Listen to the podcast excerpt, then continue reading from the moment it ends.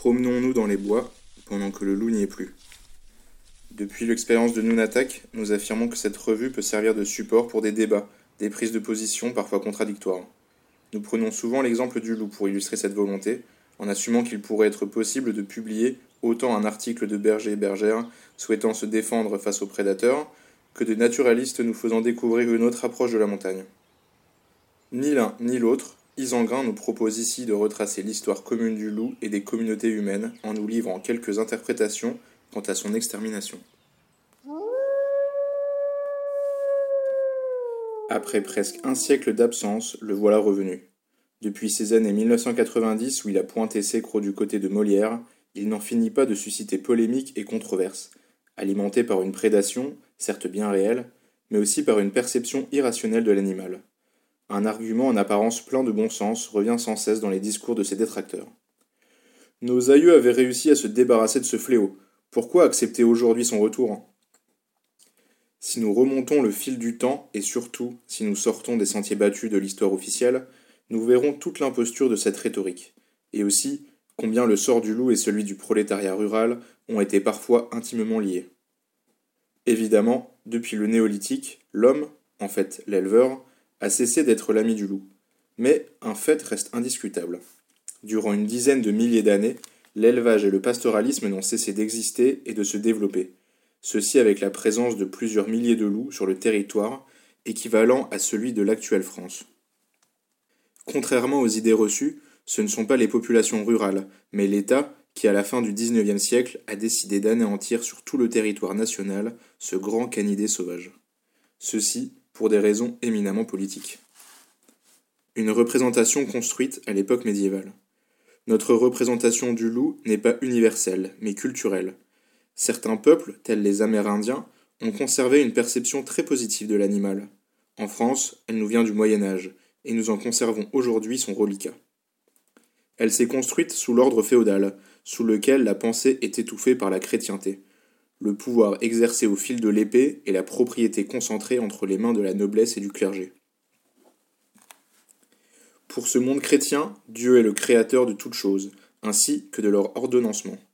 Il a placé l'homme au sommet de la pyramide des espèces et lui a apporté la lumière. Or, le loup remet en question cet ordre immuable et divin. Il défie l'homme, dévore l'animal sauvage ainsi que l'animal domestique, toutes deux créatures de Dieu et propriété l'une comme l'autre du Seigneur des lieux. De plus, le loup apparaît comme l'antithèse de la lumière divine. On ne l'aperçoit que furtivement, parfois au crépuscule, entre chien et loup, ou par temps de brouillard. Il s'agit le plus souvent de nuit, car il y voit comme en plein jour, et ses yeux brillent dans le noir. Rusé, malin, il ne peut être qu'une créature diabolique, nuisible à l'homme, voire la bête anthropophage.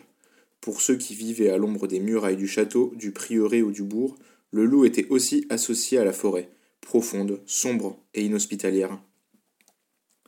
Lieu maudit, source de légendes, de superstitions et de sortilèges, là où avec la malbête était relégué le banc de la société médiévale. Cette pression idéologique ne s'est pas exercée de façon constante. Par exemple, avec la publication des Fabliaux, le XIIe siècle voit paraître une littérature pratiquant la satire sociale, la parodie et la transgression de tabous religieux. Le roman de renard, publié à cette époque, présente le renard en héros fin et rusé, tandis que le loup apparaît lourdeau et bien inoffensif. La peur du loup revient en force avec la fin du Moyen Âge, à l'époque moderne, notamment au XVIe siècle, au moment où s'allument les bûchers pour sorcellerie ou pour hérésie. C'est aussi la période des épidémies dévastatrices et des catastrophes climatiques entraînant de terribles famines. Elle est révélatrice des grandes peurs et va durer jusqu'au XIXe siècle. Dans un monde chrétien qui prônait l'ordre domestique et se consacrait à l'élevage et à l'agriculture, le loup, ce fléau de la propriété, était l'ennemi à exterminer. Michel Folco, Un loup est un loup. Chasse au loup. La chasse au loup, comme toute forme de chasse, a toujours été liée à la propriété. Depuis le haut Moyen Âge jusqu'à une époque récente, les loups ont été harcelés, pourchassés, traqués et détruits en grand nombre mais la quantité de loups tués variait énormément selon les années et les lieux, car elle dépendait principalement des primes versées pour les abattre. Toutefois, la noblesse s'adonnait en permanence et à cœur joie à cette chasse. Prédateur puissant, rapide et endurant, au demeurant fort rusé et sachant se défendre, le loup était considéré comme un glorieux trophée. Sa chasse à cour était très prisée et pouvait durer plusieurs jours. Les seigneurs retiraient ainsi grand prestige à déployer leurs riches équipages et en combattre ce fléau, diabolisé par l'Église. Ils affirmaient leur rôle protecteur sur lequel reposait le pouvoir féodal. Les religieux possédaient aussi de vastes espaces forestiers et cultivés. Ils avaient pareillement privilège de chasse et n'étaient pas les derniers à s'y adonner. Le synode de Saint Jacques de Compostelle, en 1114, décrète la chasse au loup dans les pays de la chrétienté. Tous les samedis, sauf les veilles de Pâques et de Pentecôte, prêtres, chevaliers et paysans doivent chasser l'animal. Noblesse et clergé détenaient le plus souvent droit exclusif de chasse et se considéraient propriétaires omnipotents de la faune sauvage. Il possédait aussi de très grands troupeaux d'animaux domestiques. Pour ces grands propriétaires, le loup était donc perçu comme le plus nuisible des prédateurs. Dès l'an 813 est institué le corps de louveterie. Fruit de rapines et de conquêtes, Charlemagne possédait d'immenses richesses. Ses innombrables villas royales et domaines agricoles étaient disséminés à travers tout le vaste empire carolingien. L'administration de l'empire passait aussi par l'administration de ce patrimoine personnel, et certains capitulaires donnaient des consignes très précises aux intendants des villas et domaines ruraux pour gérer et rentabiliser ces biens. Ainsi, vers l'an 800, avec le capitulaire de Villis, Charlemagne fixe les règles de gestion agricole et définit les obligations des intendants de ces villas et domaines. Très dense et complet, ce capitulaire traite entre autres du temps des semailles, de la fabrication du vinaigre, de l'hydromel, de la moutarde, des arbres à planter, et de la destruction des loups. Le deuxième capitulaire de l'an 813 ordonne la création d'une sorte de corps de fonctionnaires, les loups paris, louvetiers, afin d'éliminer par tous les moyens les loups adultes et leur progéniture. C'est également sous Charlemagne qu'apparaissent les premiers fonctionnaires chargés de la surveillance du domaine forestier royal, les forestari. Tous les souverains ont peu ou prou légiféré pour tuer les loups, afin d'en préserver leur royaume et leur chasse royale. Mais il y eut des exceptions, ainsi, en 1560, l'ordonnance de Charles IX inscrit formellement la protection du loup. Elle autorise à tous de repousser les loups, mais ceux-ci sans les offenser, c'est-à-dire sans les blesser, ce qui démontre aussi que le loup n'a pas toujours été considéré comme un fauve anthropophage. Deux ans avant la Révolution, un décret royal supprime à nouveau la louveterie, pour cause d'abus de privilèges. En 1789, les cahiers de doléances revendiquent le droit de repousser le gibier, qui porte atteinte aux récoltes, mais ils ne demandent pas le rétablissement de la louveterie, ni des battues aux loups. Cependant, huit ans plus tard, le Directoire ordonne, contre les loups et autres nuisibles, trois battues par an.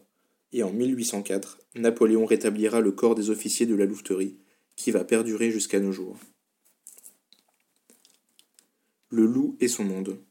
Le loup est capable de s'adapter à presque tous les biotopes, même s'il est vrai que la forêt ou les vallées perdues en haute montagne sont ses lieux de prédilection surtout lorsque la pression de chasse devient trop importante. Il était répandu sur tous les territoires, et à différentes époques il est apparu à la périphérie des bourgs et des grandes villes. Des générations de gueux ont vécu au voisinage immédiat du loup, et leur rapport à l'animal a été sensiblement différent de celui établi par les grands de ce monde. La forêt primaire recouvrait au Moyen Âge une très grande partie de l'espace européen.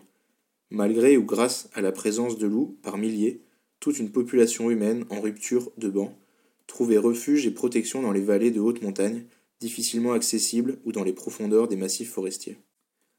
Ces montagnes et ces forêts réputées inhospitalières fournissaient à celles et ceux qu'elles accueillaient et qui apprenaient à en connaître les secrets, les matériaux pour construire les chaumières, le bois de chauffage, les champignons, les salades, les fruits, les baies, les plantes médicinales, et tout comme au loup, elles leur offraient loin des gardes-chasse et de la soldatesque, du gibier pour améliorer leur ordinaire, cette proximité d'habitat et de conditions de vie avec le canidé sauvage a pu favoriser des rapprochements. Il est probable même que certains individus aient pu créer des liens avec un animal ou avec toute une meute. Ce qui a donné naissance à la légende des meneux ou ménaïrs, les meneurs de loups. Pour la grande masse de paysans regroupés au sein des communautés paroissiales, leur vision du loup était contrastée entre ce qu'en disaient les prêtres, toujours prompts à mettre tous les crimes sur le dos de l'animal, et leurs rencontres fréquentes avec des loups, certes chapardeurs et tueurs d'animaux domestiques, mais aussi assez craintifs face aux humains. Jusqu'au XIXe siècle, les loups sont restés très nombreux en France. Ils causaient parfois des prédations sur les animaux domestiques appartenant aux paysans. Mais sous l'Ancien Régime, ceux-ci ne possédaient que de maigres troupeaux, des cheptels domestiques très variés, composés d'ovins, bovins, caprins et porcs, nécessaires à une économie de subsistance, notamment en montagne. Un dénombrement effectué en 1389 dans une communauté du Grand Escarton du Briançonnais montre que le cheptel familial moyen était de trois vaches. Deux tiers des foyers ont des cochons, les trois quarts ont des chèvres, et 8 sur 10 ont des moutons. La plupart des éleveurs d'ovins ont un petit troupeau d'appoint. La vente d'agneaux et de laine aux foires d'automne leur permettra de compléter leurs provisions de céréales pour l'hiver. Nicolas Carrier et Fabrice Mouton, paysans des Alpes. Il est bien évident que chacun de ces animaux domestiques était indispensable à la survie de ces paysans, qui se devaient de les protéger. On les rentrait à la nuit tombée, ou du moins pour l'hivernage. Pour pâturer, ils étaient mis sous une garde constante. Les troupeaux étaient de taille raisonnable afin de préserver les ressources en herbe, en évitant le surpâturage, mais aussi pour en faciliter la garde. Bergers, aides-bergers et chiens étaient fort nombreux pour les surveiller. Cet usage était, semble-t-il, inhérent à toute activité pastorale et assez efficace pour prévenir les attaques de loups. Dans son étude sur le pastoralisme au Moyen Âge en vallée de Vic de Sauce, en Haute-Ariège, Florence Guillot nous informe que dans les registres de l'Inquisition, 108 bergers étaient mentionnés. Ces bergers étaient associés à un ou plusieurs compagnons et ne travaillaient donc pas seuls. La présence de chiens était aussi attestée. Nobles, religieux et notables pratiquaient de même pour la garde de leur cheptel. Des documents de l'abbaye de Montrieux dans le Var montrent que celle-ci employait au XIIIe siècle 25 bergers et 12 chiens pour garder 1200 brebis. Ainsi, pour les communautés paysannes, le loup était certes un prédateur dont il fallait se garder, mais elles avaient aussi appris à vivre avec. En revanche, ce que ces paysans redoutaient, c'était d'être réquisitionnés par leurs seigneurs ou par les louvetiers, afin de servir comme rabatteurs lors des grandes chasses aux loups. Les chartes de louveterie prévoyaient des sanctions envers les paysans qui refusaient de participer aux battues. Un arrêt du Parlement d'Aix du 16 décembre 1675 définissant l'organisation des battues aux loups prescrit. Le procureur fiscal ou tel autre officier de la justice qui sera nommé par le juge assistera à la chasse qui doit être commandée par le seigneur de la paroisse. Lorsque les habitants sont au rendez-vous, le garde de la terre en doit faire l'appel et sur son rôle noter les absents quand les batteurs sont parvenus jusqu'au tireur et que la battue sera faite, on rassemblera les chasseurs et lorsqu'ils seront tous joints, la garde fera un second appel pour savoir si, pendant la chasse, personne ne s'est échappé. En ce cas, il en sera noté sur son rôle et assignera celui qui s'est ainsi absenté pour le faire condamner en l'amende. En 1395, en raison d'abus de privilèges des officiers de louveterie, le roi Charles VI, face au mécontentement de ses sujets, supprime le corps des louvetiers. Entre autres privilèges, lorsque ceux-ci abattaient un loup, il prélevait une prime sur chaque habitation située sur un rayon de deux lieues alentour. Cependant, en 1404, le même Charles VI rétablissait la louveterie et ses privilèges. Dans les Annales de Normandie, l'historien Xavier Allard fait ressortir que les paysans normands s'opposèrent aux pratiques des louvetiers. Et, en Bourgogne même, le duc limita cette coutume qui provoquait des vives réactions chez les paysans. De plus, le sort appliqué aux loups était parfois aussi celui réservé aux gueux, lorsque ceux-ci s'aventuraient à braconner. Toutefois, avant le XVIIe siècle, selon les époques et les lieux, le braconnage a été plus ou moins toléré. De manière générale, plus le temps passe, plus la population humaine s'accroît, plus le droit de chasse est considéré comme une activité exclusivement nobilaire. Il s'agissait là d'assurer l'exercice absolu d'un privilège et du droit de propriété, mais aussi d'un moyen permettant de mieux asservir au travail les classes roturières.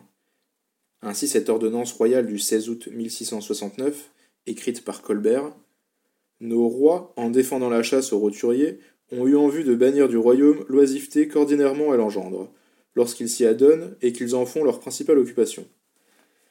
Il est bien évident que parmi tous les fléaux, le loup n'était pas, et de loin, celui qui accablait le plus le monde paysan. Première grande atteinte à la biodiversité.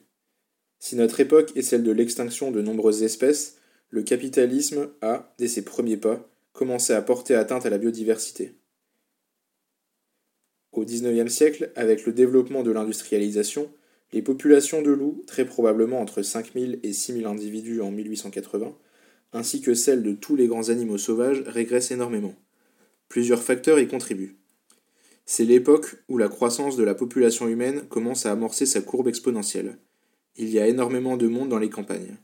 Les massifs forestiers régressent considérablement du fait du défrichage de nouvelles terres, mais surtout par les innombrables coupes d'arbres servant à fabriquer le charbon de bois nécessaire à l'expansion industrielle.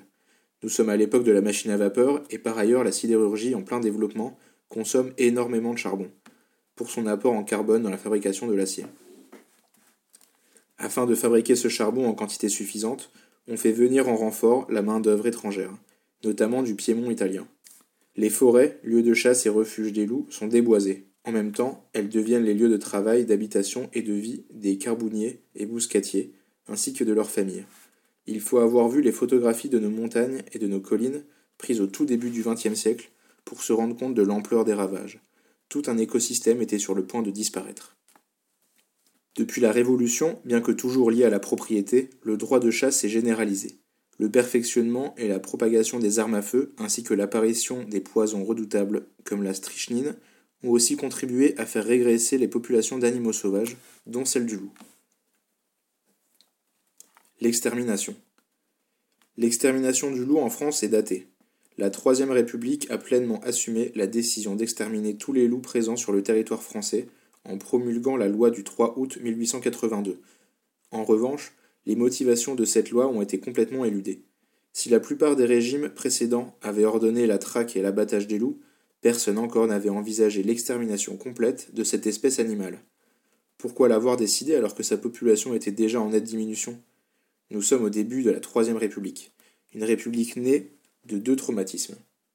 Le premier, la défaite de 1870, avec la capitulation et l'amputation d'une partie du territoire national. Le deuxième, la sanglante répression des insurrections communalistes de 1871 et notamment de la Commune de Paris, une révolution sociale qui a bien failli réussir à mettre à bas le pouvoir de la bourgeoisie. Cela a donné une république particulièrement nationaliste et antisociale. Pour assurer et pérenniser son pouvoir, la bourgeoisie républicaine se devait de laver l'affront de Sedan, celui de la capitulation de Bazaine, reconquérir l'Alsace et la Lorraine et éloigner à jamais le spectre de la révolution sociale. Elle aura aussi pour dessein d'étendre son empire colonial et va donc devoir se donner une armée à la hauteur de ses ambitions. Comme toujours, les généraux mirent la responsabilité de la défaite militaire de 1870 sur le dos du peuple, mettant à l'index un prolétariat rural, analphabète, ne parlant que le patois et incapable de percevoir correctement les ordres donnés en français par les officiers.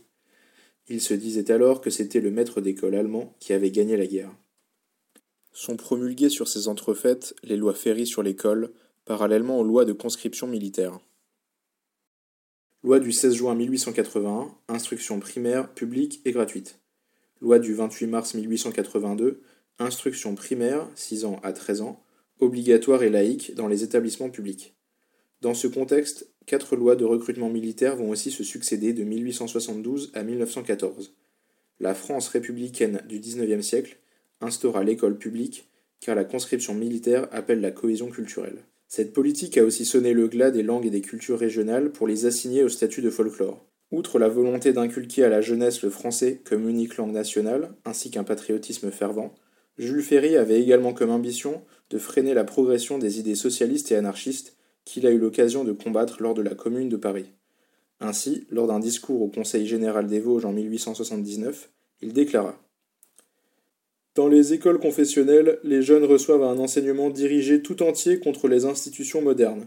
Si cet état de choses se perpétue, il est à craindre que d'autres écoles ne se constituent, ouvertes aux fils d'ouvriers et de paysans, où l'on enseignera des principes totalement opposés, inspirés peut-être d'un idéal socialiste ou communiste emprunté à des temps plus récents, par exemple à cette époque violente et sinistre comprise entre le 18 mars et le 24 mai 1871.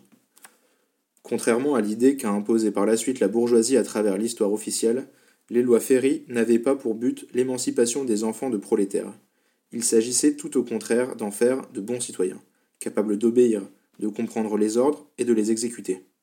C'est si vrai que le programme de ces premières écoles comportait des cours d'instruction militaire.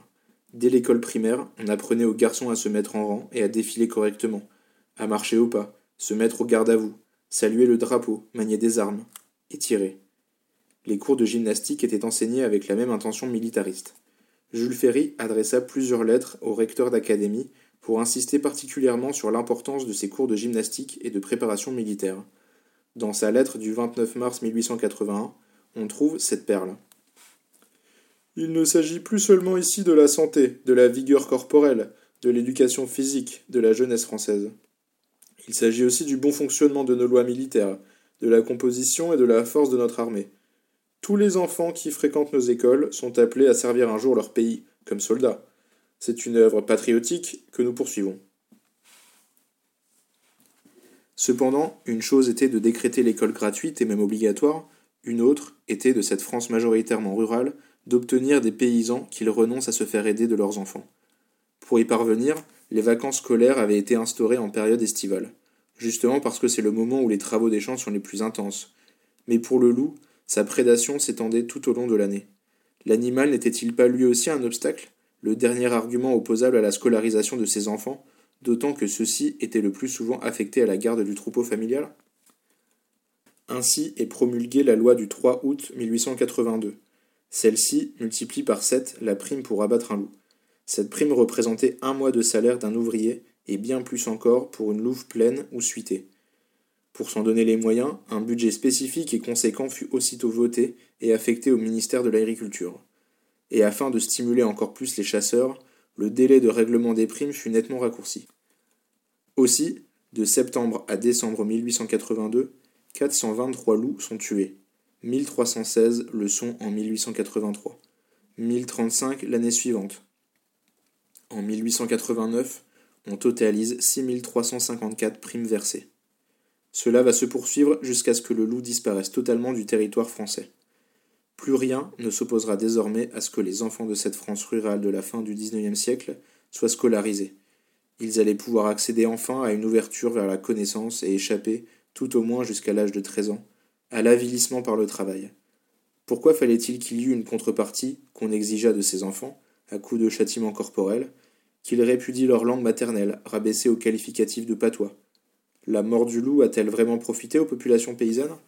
Et surtout, pourquoi n'apprend-on pas que sous la Troisième République, cette grande œuvre émancipatrice qu'est l'école publique, laïque et gratuite, ouverte à toutes et à tous, a été créée à des fins de revanche nationale, à des desseins de grandeur coloniale La guerre mondiale qui éclate en 1914 sera l'aboutissement de cette volonté de revanche, l'apothéose des politiques nationalistes et des rivalités impérialistes pour se partager le monde. Et les classes d'âge scolarisées dans les années qui ont vu se perpétrer l'extermination du loup allaient fournir le gros des troupes. La chair à canon pour ce conflit. Une fois encore, l'extermination d'une espèce animale aura été le prélude à une autre immense boucherie, celle concernant l'espèce humaine. Le retour. Revenu depuis presque trente ans, le loup bénéficie d'une partielle protection. Cela lui a permis de reconquérir une partie de son territoire antérieur. Cependant, rien ne nous autorise à affirmer qu'aujourd'hui, sa présence en France est définitivement pérennisée. Nous avions effacé de nos mémoires l'animal réel pour n'en conserver que le mythe. De ce fait, nous avons perdu une culture et oublié comment vivre avec le loup. En conséquence, bergers et éleveurs subissent violemment cette situation. Les aides à la protection des troupeaux sont souvent une poudre aux yeux face aux contraintes économiques et aux conditions de travail que celles-ci imposent. En France, les chiens de protection ne sont que très rarement en nombre convenable face aux meutes, et il est très rare de les voir porter un collier anti-loup. Mais surtout, il faut repenser autour des troupeaux une présence humaine, le plus souvent insuffisante en terre de loup, notamment en estive. Difficile de concilier ces exigences respectueuses de vie humaine et animale avec les réalités d'une économie où tout est marchandisé, et doit créer de la valeur. Sans doute faut-il repenser dans ce domaine aussi l'entraide, les solidarités, de nouvelles formes de coopération et d'échange, briser le carcan économique du capitalisme. Mais cela ne saurait suffire, car ce monde dans lequel le loup revient est profondément différent de celui où il a été exterminé. Un morceau d'histoire commune nous a été usurpé. Nous sommes passés d'une société pastorale à un monde où éleveurs et bergers sont conférés à des tâches de producteurs de côtelettes et de jardiniers des espaces, affectés à l'entretien des pâturages où l'hiver venu, les touristes viendront skier. Ce qu'on appelle la nature et la faune dite sauvage ont elles aussi été profondément transformées. Certes, les forêts se sont étendues, mais pour l'ONF et les gros propriétaires forestiers, elles sont devenues des champs d'arbres, qu'il faut administrer, commercialiser, rentabiliser. Des animaux sauvages, notamment les grands ongulés, ont été réintroduits, mais ils sont gérés, comptabilisés, confinés à des territoires bien déterminés, mis là pour être vus l'été par les touristes et dès l'automne servir de cible à l'industrie de la chasse. On appelle cela mettre en valeur un territoire. Nos lieux de vie et d'habitation, nos villages même, sont aménagés pour devenir peu à peu des zones périurbaines, corollaires d'un monde artificialisé où la métropolisation devient tentaculaire. Dans cet univers désormais presque entièrement domestiqué, nous voyons ressurgir un fauve, qui fait régner à nouveau les règles du monde sauvage. Le loup n'entre pas dans le cadre imaginé par nos aménageurs. Il ne se donne pas à voir, et on ne peut pas le fixer à un territoire déterminé. Il est capable de se déplacer sur de très longues distances, dans la plus grande discrétion. Imprévisible, il surgit là où on l'attend le moins.